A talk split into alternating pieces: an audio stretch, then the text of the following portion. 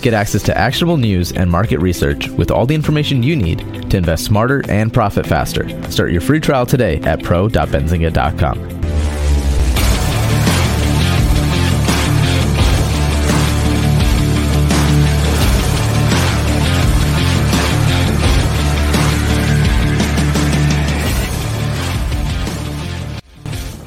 This edition of the Raz Report to have Jakub Rehor um, co-founder and chief investment officer of Lucy Labs.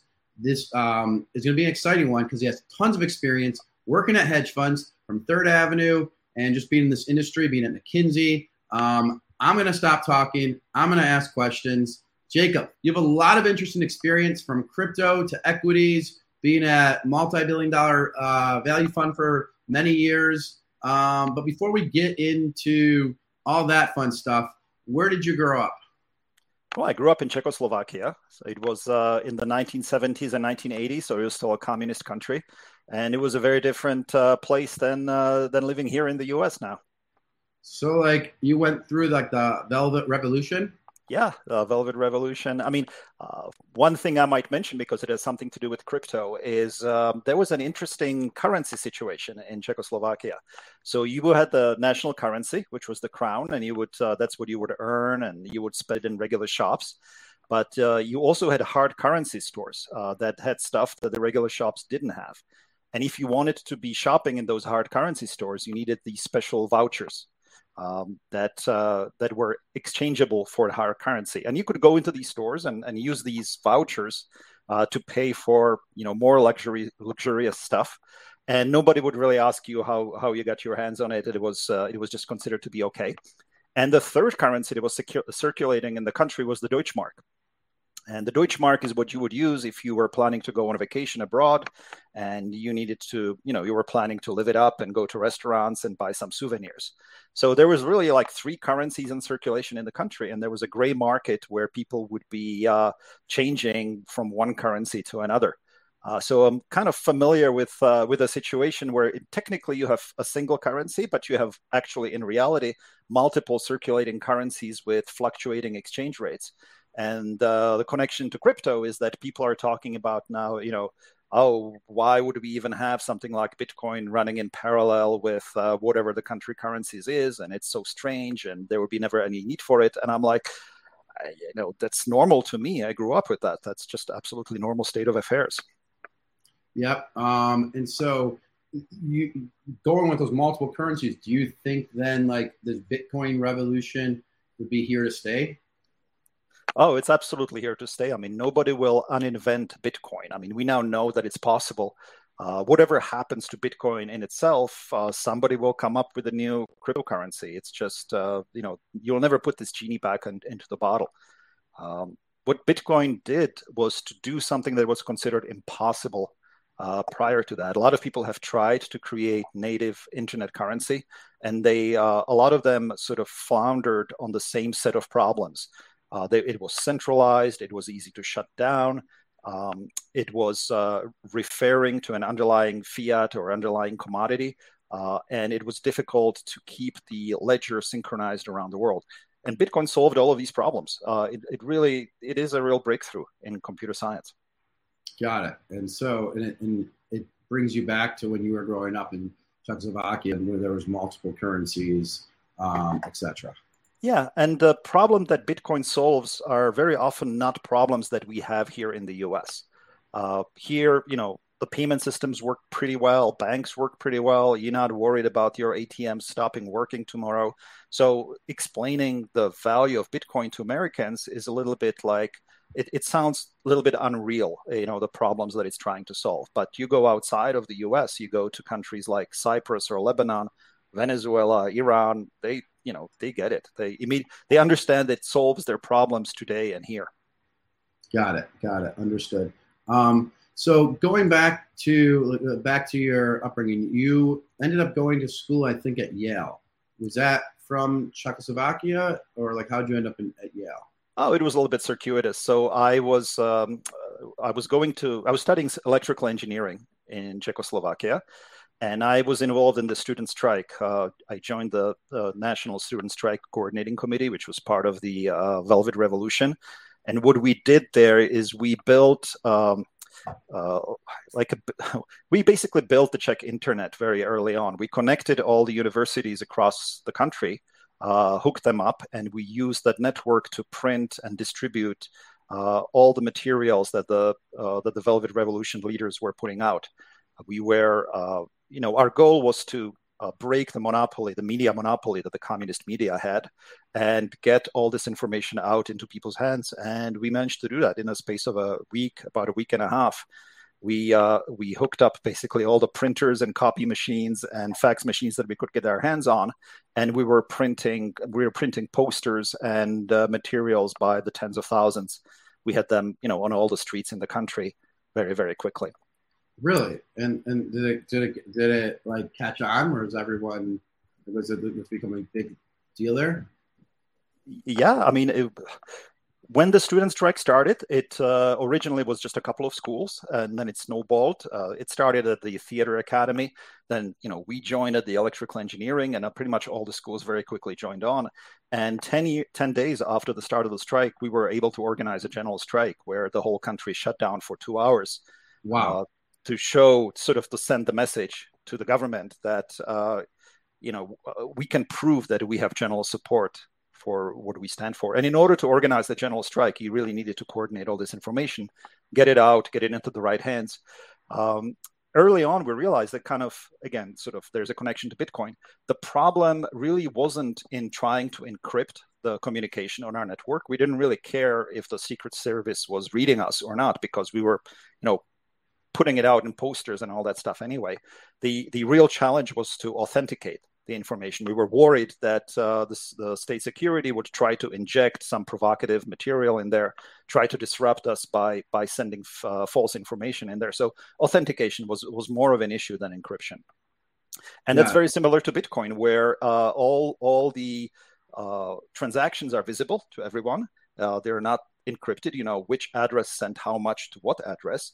But the important part is is authenticated. You cannot fake sending money. You cannot send money that you don't have. Um, so yeah.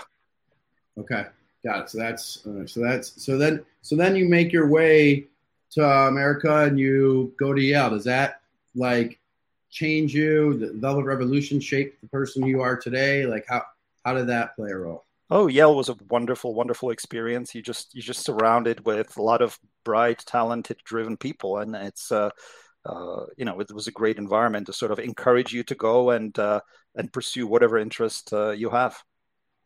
Got it. And you so from Yale, did you go right to your first job? Yep, went straight to McKinsey.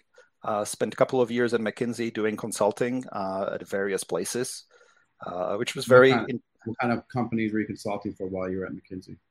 Um, ones you're allowed to say, guess, it, yes, yes. It was a very interesting uh, b- batch of companies. So uh, my first client was uh, was an online service. Actually, one of the first online services. Uh, this was before internet really caught on. Uh, so in those days, you had the three companies: CompuServe, Prodigy, and AOL, and they had uh, they had a strategic issue. You know, what do we do about this internet thing? Are we just going to ignore it? Because you know we have much better uh, content on our own network? Or are we going to take this bet that over the long term, the content that's available on the internet is going to be better than what we have inside our walled garden? And uh, okay, if you decide to take that bet, uh, what does it mean? What kind of uh, technology do we have to build? How do we connect our customers with that? How do we do our marketing? Uh, it was really interesting times. It was in the early days of the internet. So did that like did you like from that you're like I want to be in the internet or I want to like, is that something that you were striving towards, or no? Like, yeah, I mean, it's like basically whatever whatever I did, I couldn't, couldn't get away from the internet and the technology. Right? It it just yep. follows you everywhere. Yeah. Yep. Okay. And um, then you left McKinsey, and is that when you went to Marty Whitman's Third Avenue? Uh, not directly. At first, I went to Sanford Bernstein, um, then I went to Putnam Investments, and then I ended up at Third Avenue. So I, I actually started doing value investing uh, at Sanford Bernstein. I was an equity analyst, uh, and then sort of worked my way up, uh, you know, through being more senior all the way to to, to PM uh, level at Third Avenue. And uh, so I spent a long time um, analyzing balance sheets, analyzing companies, analyzing businesses, and uh, making investments, and uh, you know, running portfolio construction, running, managing risk, and all that wonderful stuff. So at Third um, Avenue, you came all the way to PM, and you, you were making adjustments. Once you're like a PM at one, how many how many people worked at Third Avenue at the time? Uh, at the time, it was about 100 people in total, of whom about 20 people were in the research department or in the investment department. Got it. Well, what what made you want to go from McKinsey to Wall Street? Uh, the best part of working McKinsey was doing the strategy, strategy research, and sort of thinking longer term. The hardest part of working McKinsey was doing cost cutting. So one of the studies I was on was at an electrical utility where you know they had a capital budget that was getting a little bit out of control, and you had to go in there and start cutting expenses. So you would go and uh, identify the projects that needed to be uh, slowed down or shut down, and uh, you know that's uh, it's a pretty stressful situation because you talk to people whose jobs are linked directly to these projects. So they know that if this project gets canned, you know they may have no future at the company. So they will you know they try to fight really hard to preserve it. So you end up in this like hand-to-hand combat uh, where you're fighting uh, uh, against the people you're trying to help. Uh, it's quite stressful and wasn't all that enjoyable um, going into Wall Street and uh, equity investing is very much like becoming a, a, strategy specialist, right? You're thinking about longer term issues. You spend a lot of time researching what's going on, but uh, you know, uh, luckily, you don't have to go there and actually do the hard things that are required to run a business. Yeah, right. You get to be on the outside and study and make decisions and not have to be the day-to-day operation. I get it. I get it. And so yeah, and, and it's like being a detective. So wonderful thing about it is uh, is you you go and dig and dig and you try to dig deeper than anybody else, find out more than anybody else knows, and it's it's quite exciting. It's an intellectual challenge. So, totally understand that. That's how I got into this whole thing back in the day. Um, so um, then, like you were at uh, Whitman for nine years. What made you leave there? Well, the business is getting difficult. Uh, the the active management business on equity side is uh, is shrinking, as you know. Uh, the excitement is kind of uh, leaving the space. Assets are moving to passively managed products. So it, it was just a tough environment to really see much long term growth. Um, I went and started doing commodity trading, and I really spent the next couple of years sort of retraining myself as a quant. So I did the equivalent of a master's degree in, in financial mathematics uh, at a couple of places and uh, sort of retooled to to get ready for the new world. Which I thought, you know, I didn't see really crypto in the future, but it turned out that that tool set uh, was very very helpful in entering the crypto market. Got it. Yeah, I know that. And so, is that did you when you went from Third Avenue? Did you get into crypto, or was that Right no, away? that was still a few years in the future. I was focusing on commodity trading, so I was doing uh, systematic quantitative strategies in commodities.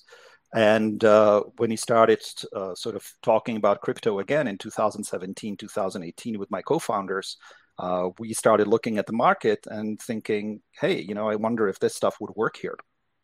Okay, got it. And um, and so then, you, so that so you start re- researching this crypto space. You you want if this stuff would work here. And is that when you're like your co-founders you got ready to create Lucy Labs, or was that later? Yeah, that was pretty much around uh, 2017, early 2018. Um, it turns out the three of us have very complementary skill sets. So my co-founders, one of them uh, came from uh, investment banking and private equity. He was actually the CEO of uh, Lehman Brothers North American Equity Sales. So he's very familiar with that side of the business, with things like prime brokerage, uh, execution, operations, all that stuff. And my, the other co-founder is uh, uh a technology specialist, and he uh, started his career working at J.P. Morgan, working on their foreign exchange trading desk when it first became uh, automated in the early 1990s. And his latest project before we started Lucy Labs was uh, he was a consultant for ISDA. ISDA, you may be familiar, is the is the organization that regulates over the counter derivatives trading. And they had a long project sort of stemming from the financial crisis in which they are forcing over the counter traders to put up margin. Historically, OTC trades were done without margin, uh, which led to problems when Lehman blew up. Um, and uh, the ISDA SIMM margin project went on for several years. To create the methodology for to calculate margin requirements for any derivative ever traded anywhere in the world. So you can imagine that was a huge project, and uh, our co-founder Rob was a was the lead consultant on that. Yeah. Oh, really? Okay. And so, so that okay. So so then you're so you. But let's go. So you're Lucy Labs. You start this in 2017, 18. Is there like something like okay, here's what we're going to be, or is it like we're we're in crypto, we got to figure out a business and go along with it? Like, what was like when you put your shingle up? What's the first like two things you're doing? Well, the first thing is let's figure out what what works here. I mean, this is a completely new market that we don't know anything about, which is very exciting uh, but you know a little bit scary too. So roll up our sleeves and start uh, figuring out how to do execution here, how to find investment opportunities, how to get historical data, how to put it all together and and roll out uh, roll out an investment strategy. And uh, so we did that. You know, we were a prop trading uh, uh, fund for for three years. We're doing it with our own money, and you know, investigating as much as we could about the market. Got it. And are there a lot of like are there things that work in traditional finance but that don't that don't work in crypto? Uh, absolutely. So I would say even most things in traditional finance don't really work in crypto. So coming in as a as a value investor, there's really no value investing in crypto. It's very difficult to figure out intrinsic value for sure. any of these projects. I mean, people have tried. We have certainly tried. Uh, it's a very difficult problem, and uh, I don't think that anyone has found a way to make it work. Um, what does work is uh, momentum based strategies. So, momentum is something that has worked on all sorts of assets over long periods of history. And uh, so, when we started looking at crypto, we had this theory that you know it probably will be working in crypto as well. And we were pleasantly surprised how powerful the momentum factor is within crypto. Um, it is uh, it is actually quite surprisingly powerful crypto is very much driven by sentiment, by retail trading, and uh, momentum just captures that very, very well. Got it. And so um, this volatility, this macro volatility, what what do you make of it in the crypto space the past few weeks? Well, you know, we've been in this space for for years, and uh, this is just par for course. This is actually not even particularly painful period in the sense that uh, we've lived through the bear market of 2018. We've lived through the uh, 2020 early years. Um, in the bear market in 2018, just to give you a, a little comparison, Ethereum was down 95% uh, from peak to trough in a space of less than a year. I mean, that's a very, very painful situation. Uh, Bitcoin was down over 80% peak to trough. Uh, so that's that's what a bear market in crypto looks like. Um, similarly, in uh, 2020, in March 2020, we went through a 24 hour period in which Bitcoin dropped 50% in 24 hours. Um, it was it was just when crazy. was that? When was that? In March 2020. Okay. Yeah, not that long ago. So yeah, where you in crypto, you have to deal with the volatility. Uh, your models have to take that into account. You cannot be leveraged uh, you your risk management has to be you know on top, and uh, you just have to expect that there is uh, there is always something scary happening. Right, and and you and so for you guys, you guys trade your own money. You also have accredited investors through a fund. Um, I know you can't really talk about that, but how do you guys go about trading in crypto? Like, what do you are you short term or what? What do you guys do on this stuff? So we do a bunch of things. So I can sort of describe a few of those things. So uh, let's talk about the momentum trading. Uh, we have a pretty active uh, program in which we take uh, long positions in crypto coins when momentum is positive, and we go to cash when momentum turns negative. Uh, so there is uh, there is. How do you judge that based on that momentum? Yes, you look at the recent historical performance. And uh, in general, there is an autocorrelation of performance. So things in crypto that have gone up recently have a tendency to keep going up, and things that have gone down recently have a tendency to go down. So that's the bet you want to be taking. Uh, the downside is you will miss the turning points. Uh, so when things start bouncing off a bottom or when st- things start rolling at the top, you're going to miss that. But that's actually over the long term, that's a price that uh, that's beneficial to pay. So we would, uh, when there is a bear market in crypto, thing, things start selling off. We would generally go into cash. And that's certainly what we've been doing uh, most of this year, in that uh, our models started putting us into cash uh, towards the end of last year and towards the beginning of this year, and we were we were almost completely in cash for the past uh, month or so. Just from seeing models of, of sentiment or momentum of the price moving. Purely, purely price momentum. Wow. And I mean, you don't you don't necessarily even need a very elaborate model. Sort of any sort of trend model will tell you to get get out of the market over the past month or so. So then how do you know when to get in? You wait and you miss the bottom. You see the market turning around, you see the price momentum picking up, and then then you jump back on. With the expectation you will probably get in 10, 15% above the bottom price uh, but again, in the long term, that's a very good trade-off to take. Got it. Okay, so so when you look to get back, like, so are you guys getting back in now, or what's your? No, we're still we're still waiting for things to stabilize. Okay, and so do you have do you, in your when you're looking at your data? Is there like what do you think that is, or what do you think? No, it, uh, one thing I've learned is not to try to predict the markets. It's it's way too hard. So I you know I have no idea when this will turn. Uh, is there more downside? It's possible. I mean, again, in 2018, we've seen 85 to 90 percent drawdowns in in crypto, so it's certainly possible. Uh, is that what's going to happen? I have no idea. We're gonna we're gonna let our models tell us when to get in.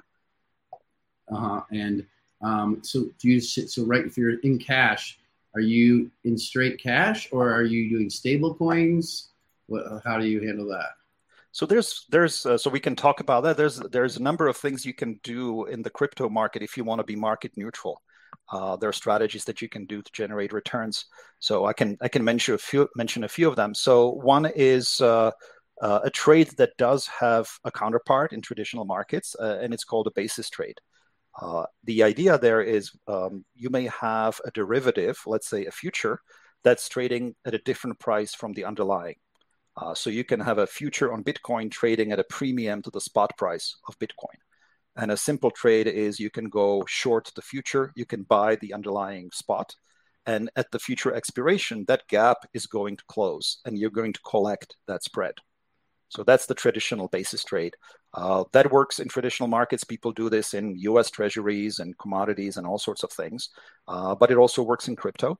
And in crypto, there's actually a slightly uh, a different version of this the dominant product in crypto trading is a perpetual swap, which looks a little bit like a future, but it has no expiration. Uh, and the way the mechanism works is that when there is a difference between the derivative price and the underlying price, there's a funding rate that goes from one side to the other. When the derivative is more expensive than the spot, uh, the people who are long are paying people who are short. So you can put a short position in the perpetual swap. You can uh, put a long position uh, in the spot and collect the funding rates. And that's uh, that's a trade that historically has been providing returns of about 10 to 15 percent per year. Uh, there are periods when it makes more money than that. I mean, when there is a lot of speculative uh, excitement and speculative mania, uh, we have seen it book uh, 30, 40 percent annualized. And then there are times when you know people run away from the market, and you will be generating maybe zero, you know, low single digits. Got it. Okay, so that that's not the average. Like, for example, I mean, I don't do that. Like, I personally put some money in stable coins USDC, right? Mm-hmm. Do you do you look at that part of because what you're describing too complicated for me. I wouldn't understand. Right? sure, sure. Yeah. So yeah, well, you... stable coins, stable coins are there. Stable coins is a safe place to be when when things start falling apart. But of course, stable coins, you know, we have seen is uh, it's it's it's full of it's a minefield as well and uh, sort of I can sort of give you my my take on the whole stablecoin uh, market. You, you, there are multiple kinds of stablecoins. Uh, there's the very simple kind that works sort of like a money market fund in traditional finance. There, it's a fully backed by reserves, and the stablecoin is just a token. Token. It works like a share in the underlying fund, and the fund hopefully is fully collateralized and always has 100% of their assets in cash or cash like products. So USDC is a great example of that, right? That's uh, uh, uh, that's a stable coin that's fully backed with would you say that products. Would you say that's versus like USDT or any of those? that's algorithmic, would you say USDC is very safe? I would say USDC is very safe. I would also put USDT in that. So people think that USDT is algorithmic stablecoin, but it's not. It's uh, exactly the same idea as USDC. They are also backed by reserves. Uh, they started disclosing their their reserves and the composition of their reserves, so you can look at their statements and sort of figure out how well backed they are and how much confidence you can have in them. So USDT is actually fully backed stablecoin. Uh, and it's not subject to the same uh, run on the bank, oh, sorry, the same problem that the algorithmic stablecoins have. Algorithmic stablecoins are a completely different beast, um, and there are there are really two kinds. So uh, you can imagine a situation where you do not have U.S. dollar reserves backing you, but you can have crypto reserves backing the dollar peg value of your stablecoin you know because crypto is so volatile what you need to have is you need to be over collateralized right you want to have if you're issuing one dollar worth of stable coins you probably want to have at least two dollars worth of crypto backing you because if crypto falls down 50% you're still fully backed and, and you're reasonably well run so over collateralized stable coins are you know they're not necessarily that great because crypto can fall more than 50% but at least it's kind of a reasonable stab at uh, approaching this problem. There's a whole another class of algorithmic stablecoins that are under collateralized. So they issue $1 worth of liabilities effectively, and they have less than $1 worth of assets. And that is crazy stuff. And those are bound to blow up. And Terra USD uh, was definitely one of those uh, where they were under collateralized. They issued these billions of dollars worth of the pegged stablecoin, and the mechanism that they had was saying, well, uh, if somebody comes in, if a lot of people come in and try to convert to US dollar at parity, we have this other things that we can print unlimited amounts of and we're going to print this thing and we're going to sell it and that that way will generate the value for the stablecoin which obviously is insane because when you have a run on the bank when you have a run on the stablecoin uh, you, the value of the stuff that you are printing is starting to collapse. So you have to keep printing more and more and more to generate the same amount of value, and you end up diluting that that second asset to zero, and you end up breaking the peg. US the Terra USD is not the first one where it happened. There was a bunch of other ones in the past. It is absolutely amazing to me that people kind of keep falling for this. Uh, but you know, here we are. Uh, people put uh, tens of billions of dollars into this. Yeah, I mean, and and so I guess part of it is the people did it because there are huge returns, like I'm saying 20%, 25%. So people are getting greedy, maybe, or they thought the algorithm. Because I know, I mean, one of the big, uh, one of the big funds was in, in Galaxy. I think was in the stablecoin, the algorithm, algorithmic. What do you think got people so into it? I guess. Well, you know, there's the old saying uh, in the markets. You know, bulls make money, bears make money, and pigs get slaughtered. Uh, right. You know, people just got really piggish uh, these 20% uh, yields, that sounds amazing, right? You have 20% yield in theory, zero risk. It's all US dollar denominated. You can just put your money in what looks like a bank and, and generate returns that don't look anything like what would you get from a bank. And a lot of people found that they're irresistible. Got it. Uh, okay. Uh, I think that I think a lot of people did understand that these yields are unsustainable and they are uh, they're funded by the VC investors or the um, or the launch funds that that uh, Luna, the project behind the stablecoins, raised. So they they understood that these twenty percent yields wouldn't last, but they thought, you know, I'll just collect them for as long as I can and get out. And you know, as as we know, getting out is the hard part. Yeah, um, getting out is the hard part. And so when you have when you're in cash, I don't know if you can say specifically, but do you guys do just like, hey, I'm going to buy some USDC or Sure. Yeah, we do that. And yeah. did you? What about Terra Luna? No, forget it. Uh, nothing, nothing algorithmic. We we wouldn't uh, we wouldn't feel comfortable with that. That okay.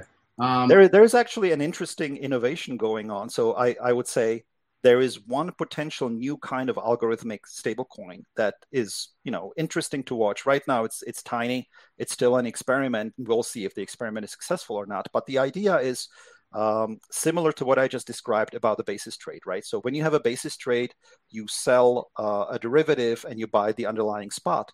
What you actually generate is like a synthetic stablecoin. You, you create a synthetic dollar that way. Uh, and there are people out there who are trying to generate, to, to create synthetic dollars exactly by doing this, by putting these offsetting positions on the derivatives and the spot markets. And they're doing it on decentralized exchanges. So that uh, that is an interesting idea because it's not really subject to the same risk that the traditional algorithmic stablecoins are. Because even in a run, you should be able to liquidate both sides and uh, and be able to defend the peg. Now, it's still early days. There's only I think a few million dollars sort of experimenting with this approach, and a lot of this depends on the infrastructure outside of these folks' control. So if you are issuing a stablecoin like that, you need fairly liquid markets in the derivatives that are that you use to back this up. Those markets have to provide uh, 24/7 availability. They have you have to be able to withdraw money fairly quickly. So the infrastructure really needs to be there, and uh, you know the danger is that we are still too early, and the infrastructure cannot support that. But it is a very interesting experiment. Got it. And so you guys try to get involved with these experiments, or are you just watching and seeing if it's an we're, investment? We're watching. We're watching at this point. We're watching and you know cheering on from the sidelines. the The whole crypto space is a thousand experiments, right?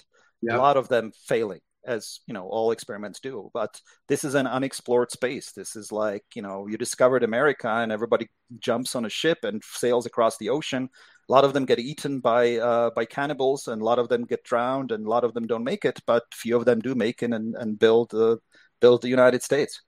So, do you yeah? Do you think there should be more regulation in the crypto space? Uh, regulation is coming. Uh, there's no doubt about it. Uh, regulation makes sense when the market is a little bit more mature and it becomes obvious what is the right thing to do and what is not the right thing to do.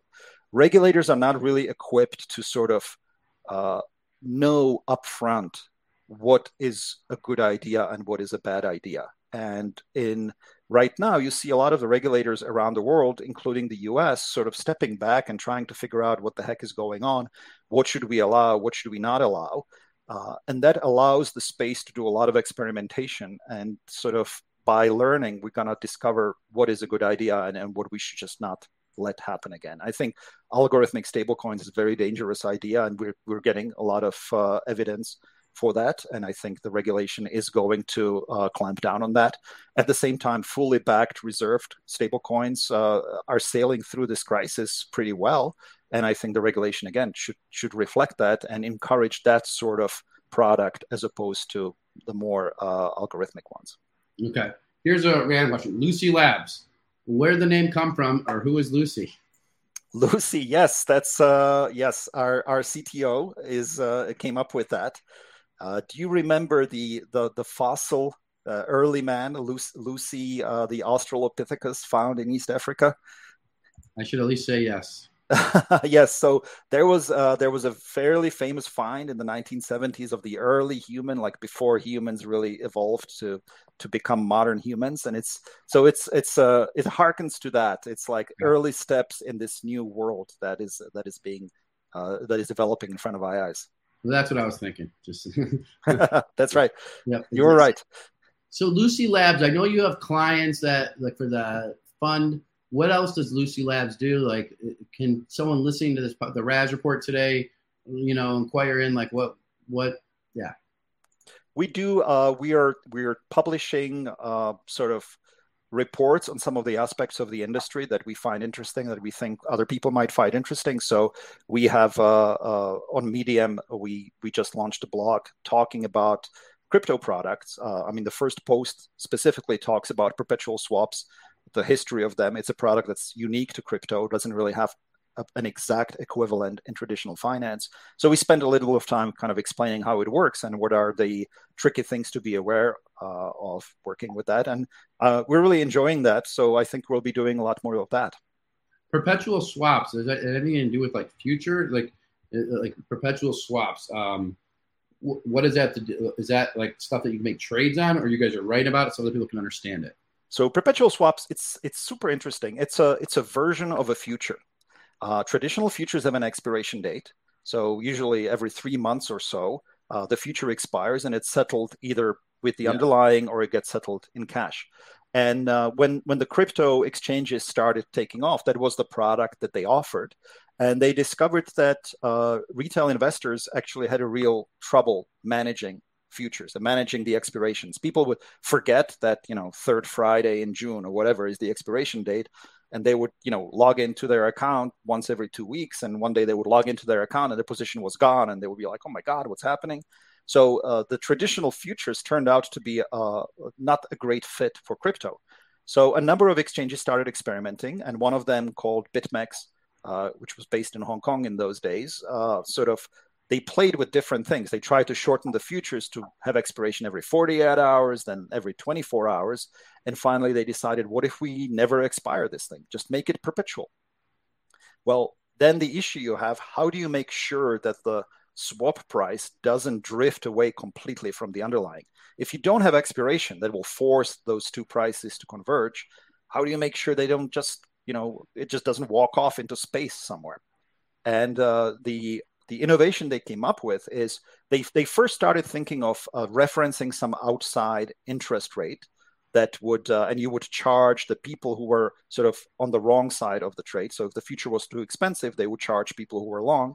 And the question is how do you set an interest rate in in crypto? Like what is the bitcoin interest rate? There's really no good answer for that. So they uh, they decided well let's just generate it endogenously. Let's just generate it from the price itself Let's just look at the difference between the price of the swap and the price of the underlying, and let's charge that difference. That will force people who are long to, you know, to be paying a lot of money, and hopefully it will incentivize them to close the position and, and sell the long position, which will force it back to the equilibrium price. And when they first sort of came up with that, nobody knew if it would work or not. It was a real experiment. It was a kind of stab in the dark. And uh, in the first six months, it was pretty hairy. The prices were all over the place. The the underlying, uh, sorry, the the swap price was drifting away from their underlying, and it was a little bit chaotic. But after about six months, uh, ARBs figure out how to how to play this game, how to push it for uh, closer to the to the fair value. And uh, over the past two or three years, that market has really matured, and it became the predominant way of trading crypto outside of the U.S. So uh, the um, perpetual swap markets are anywhere on the order of five to 10 times greater than this underlying spot markets. Okay. So, so, and this, I mean, is this stuff that it's like finding these opportunities like you were like one of the things you mentioned earlier with marty whitman you kind of like are an investigator and you're looking for opportunities at companies and you can value invest and see stuff that people aren't seeing is this are, is this kind of like opportunities that, as you a fund manager looking at things like this, take advantage when there's that arbitrage play, but when it gets caught, let's move on to the next thing? It's very similar. It's again, you're being a detective and, and you sort of constantly ask questions like what's going on and why. I mean, the, the the way we really wrapped our head around the perpetual swaps was we were we were taking regular positions in the spot markets, and then we saw liquidity is much better in the perpetual swaps. So you know, why not start trading that? We started trading it. We're getting hit with these funding costs, and we're like, oh, we hate paying these funding rates. You know, hear me out. What if we start collecting them instead? How would you go about it? And very quickly we figured out, you know, okay, you can create the synthetic position and, and do this. Um, and uh, yeah, you stay, you learn by doing. So the way you've discovered these opportunities, you are active in the space, you trade, you you do experiments, and you discover things that you didn't realize were happening, and you'll find new opportunities all the time. And we'll help amplify your blog and get people to get the word out. Because um, I mean, if you're writing about the stuff that people aren't paying attention to, it's definitely an opportunity for making alpha, um, making returns. Um, what advice? And we'll, final couple questions. What advice do you have for crypto investors? Do you mean retail investors or institutional? I think my advice would be very different to those two groups. It's a good question. Let, let, us go with let, us just go with both. I would love to hear what you have to say for both. Okay, I would say with retail, uh, crypto is a very risky, very volatile asset space. Uh, you do want to be in it longer term, but be aware that these uh, 80% drawdowns are happening and are likely to happen for the foreseeable future. So, position sizing is the most important thing you need to worry about. Uh, if things get really tough, can I can I survive this? You know, uh, don't don't put don't put on too big a position, and definitely uh, do not put on leverage. Uh, retail investors tend to get in trouble with uh, too much leverage on their positions. Uh, but longer term, I mean, crypto is very likely to be around uh, for for a long time, and learning about it is uh, is best done by trading and being active in the market. So, you know, be there and trade it, but keep it small enough that you can afford the pain of the downturn, similar to what we're seeing today. Um, yeah, for, yeah. for institutional investor, my advice is uh, slightly slightly different. I would still say you should be experimenting in this market. Uh, for you guys, the interesting thing is the infrastructure for trading that's being built in crypto markets is, I would say, 100 years ahead of what's in the traditional markets that you are used to. The efficiency and effectiveness of the trading platforms is, is going to absolutely steamroll the traditional trading venues. And uh, I would recommend to sort of start learning about how things work there so that when it happens, you know, you'll be prepared. Um, I'll give you an example, sort of the, the huge difference between uh, traditional infrastructure and the crypto infrastructure. In traditional infrastructure, uh, let's say you trade futures, and the way let's say you're trading futures on uh, wheat, for, for, example. So you have to put up a margin, and okay. at the end of each day, uh, that uh, the your position is marked to market, and uh, the exchange calculates any additional margin that's needed, and you have you know until the next morning to come up with the cash to uh, to keep the position. Right. In that period between the calculation of the margin and depositing of the cash, the exchange is at risk. Right. If if you actually go bankrupt, the exchange may not be able to collect, and you know they have a fund to uh, to, to kind of insure them against that, but it is a real business risk for the exchange, which is why they set the margins very high uh, to, to sort of live with uh, having that risk on their balance sheet. So the size of the margin is a function of the payment cycle and the settlement cycle. In traditional finance, the settlement cycle has to be at least 24 hours because the traditional payment rails take 24 hours to get you know your your payment from your bank to the exchange or the broker and settle it so by nature they cannot offer high leverage in the products that they trade just because of the settlement counterparty risk issue you go to crypto exchanges and you realize that they have they recalculate the margins at a much higher frequency uh, you know the exchange i mentioned bitmex actually they started recalculating margin on every tick so every trade happens, they go and go through a million accounts that they have and recalculate the margin requirements immediately. So they don't have that 24 hour sort of delay uh, for them to be at risk. They can liquidate positions much faster than that. Because of that, they can lower their margin requirements. And some of these guys used to offer 100 times leverage. I mean, thankfully, they sort of reduced that now, but you can still get 20 to 25 times leverage on your crypto positions uh, the exchanges can afford to do that without putting themselves at risk because of this much faster settlement cycle that they have available. Now, if you are an institutional trader and you're doing things like hedging, you're doing things like uh, arbitrage, where do you want to execute? You obviously want to execute at the place with lower margin requirements because you'll have a better capital efficiency, you'll have a higher return on capital. So, liquidity is likely to stay at these crypto exchanges that have the newer technology. And we're seeing that uh, clearly in, for example, the Bitcoin futures market. CME rolled out their Bitcoin futures product in, uh, what is it, December 2017, right? So it's four years now. And uh, they only have about 5% market share in global Bitcoin futures trading, which is amazing. I mean, CME is a, is a leading venue for derivatives trading. How come they cannot get more uh, market share than that? And and the response is because of the how slow their settlement cycle is, they are requiring 35% margin for any Bitcoin position, while the uh, crypto exchanges are doing, you know, they may ask for three to five percent margin for the same position. So again, as an institutional investor, you'll be better off trading on these new style exchanges. Hmm.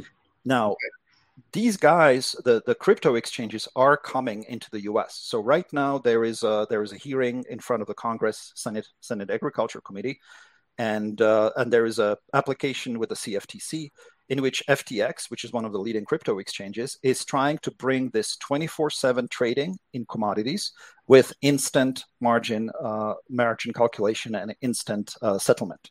So T plus zero seconds. Uh, if they get if this gets approved, and really there's no reason why it shouldn't be, uh, it, it, it needs to work its way through the regulatory process. But uh, if this gets approved and you will get a fully regulated exchange with these parameters, I mean, can you imagine what that's going to do to people like CME? Um, their their technology is completely unprepared for competition with this sort of uh, with this sort of competitor. And this is where FTX could really drive huge growth. I uh, so I have great admiration and respect for the CEO of FTX, uh, yeah. Sam Bankman-Fried. He's he's an amazing entrepreneur, uh, and he is very ambitious, and he's very clear that his long-term goal is to replace the traditional finance trading infrastructure in the U.S. with this new generation of uh, of technology that literally is hundred years ahead. The reason CME is doing things this way is that that's how you did it in 1868 when you were started when you literally had a guy you know, in the morning, run to the bank with a check and deposit it with the clerk on the exchange at 7:30 a.m. And if the check wasn't there by 8:30 a.m., the positions would be liquidated. That's and it's baked into all of their systems. They are. It, it will not be easy for them to to upgrade their system to be able to compete with this. Yeah, I met with him and talked to him around the Super Bowl in California, wearing his shorts and t-shirt, and you know, just passionate as ever. That guy. He's, he's very amazing. focused, amazing, amazing focus and execution ability. He's definitely somebody to watch. I think he's the he's the uh, the caliber of Jeff Bezos or Elon Musk or or uh, you know that level of entrepreneur. I, I think he'll they'll do great things. Are, do you personally buy Bitcoin, or like were you early in investing in Bitcoin?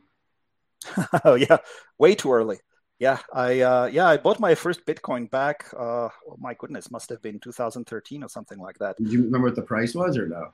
Yeah, it was fourteen dollars. Yeah, I remember. Shut up. Yeah, and did you the, did you keep it?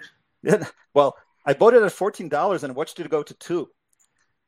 So that was my that was my introduction to the Bitcoin market. I, I was down eighty percent like within a month uh, of my Ooh. of my purchase. So, uh, so yeah, it was a small amount of money. It was really sort of toe in the water. Uh, in those days, uh, you had to trade on Mt. Gox, so you would have to open an account in Japan, and uh, that that in itself was an experience. And uh, so, yeah, my Bitcoin was sitting on Mt. Gox, and uh, things were kind of shaky. Rumors started flying around about problems at Mt. Gox. But what really kind of got me going was when I noticed that uh, Bitcoin on Mt. Gox was trading at a premium to other exchanges. And I was like, why is that? This is kind of strange. And then I sort of started poking around at what was going on. And I realized that they, uh, they had trouble meeting their US dollar redemption requests. So the only way for people to get their money off of mount Gox was to buy BTC and then transfer BTC out of the exchange, which drove BTC price on that exchange above the fair market value. So it was like a market signal that something is wrong here and uh, you know I, I listened to that signal and I actually got most of my position out uh, before uh, before Mt. Gox blew up. What do you have a favorite crypto coin? I'm I'm still partial to Bitcoin. You know, my first love. And then wait, last one is what's your worst or your first job? That's a question we used to always ask. I, I did all sorts of things. I was I was painting. I painted houses. I worked in the fields. I worked in bakeries. Wow. Uh, you know, so it's a it's a very wide range of things, and honestly, they're all fine. You know, any any job is uh, is what you make from it, what you make of it. Um, I, I did sell a little bit of USDC just because I got a little nervous, you know, but I guess it has nothing. They'd have nothing to do with each other, do they?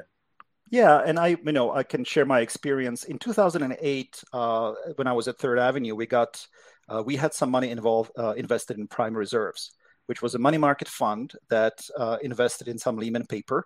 And they were the fund that actually broke the buck uh, and went through some difficult period. And Third Avenue was actually a lead plaintiff in the litigation that sort of followed. And uh, so uh, I have some experience kind of with the worst case scenario, even with these backed, fully backed money market funds. And uh, sort of just remind people that even with all the bad stuff happening there, the, the final recovery was 99 cents on the dollar for the prime reserve fund and the 97 cents on the dollar for the for the uh, the more uh, sh- more uh, sort of more affected uh, fund. So if you have a fully backed uh, money market like instrument, even in the worst case scenario, you're not necessarily looking at huge losses.